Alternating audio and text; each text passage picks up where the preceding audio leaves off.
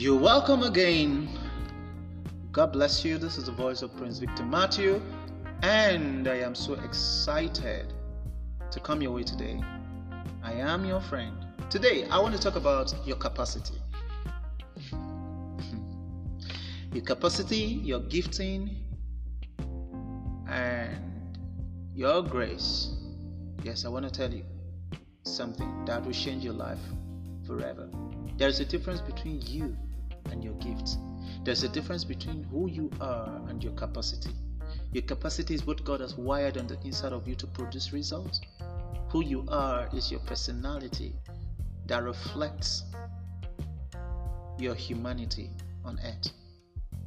When people appreciate your result, don't lose the sight of your gift and your capacity. Don't. People are applauding you. You think it's you they're applauding? No, it's your capacity. No, it's your gift. No, it's your grace. You know, sometimes when I when, when I go to some places to minister, to talk to God's people, and and I see you know hundreds of people, you know, rise up and thanking God for my life, and they say we're so blessed you know, Pastor Pastor Matthew. Uh, oh, God bless you so much, Prophet Prince. We are so grateful and everything. And while they and while they're appreciating me on the inside of me, I'm appreciating God. God, thank you for this gift. Thank you for this capacity. they're seeing me, but I'm seeing the capacity. Stop taking the credit and abandon your self development. Don't let the appraisal of people make you to stop growing and be the best God wants you to be. Don't. Focus more on improving the functioning ability of your gifts. Putting your strength in that direction. Putting your strength in that direction. Don't let people put on you. I mean, don't let people put you in a spot of arrival mentality.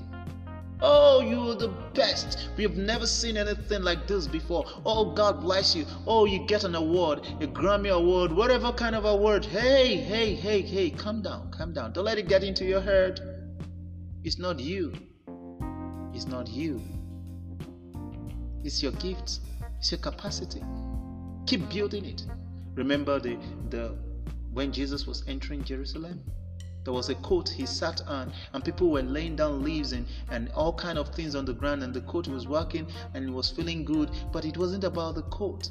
It wasn't about, I mean, the, the, the, the, the coat. I mean, that Jesus was riding on. And they call it a horse, a donkey, whatever you call it. It was about the Jesus that was sitting on it.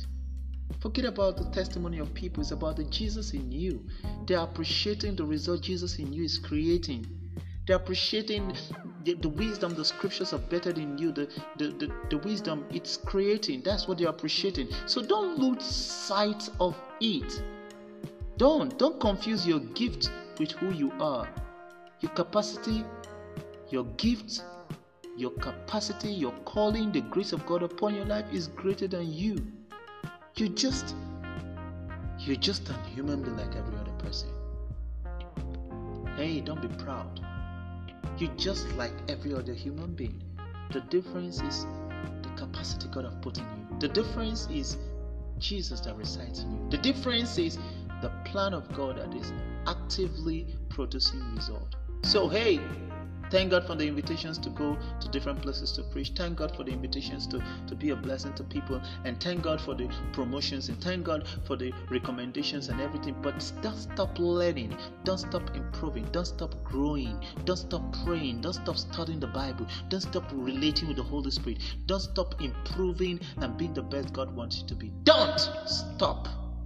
Don't stop. It's not about you. Stop taking the glory that you forget and abandon what you did that brought you to where you are today. Remember how many times you spent sleepless nights to attain where you are now? So now that you're here and they've given you a word and they're appreciating you, doesn't mean you climb your bed and you stop you start sleeping. No, you don't do that. You continue doing what brought you here so you can get to your next phase of life.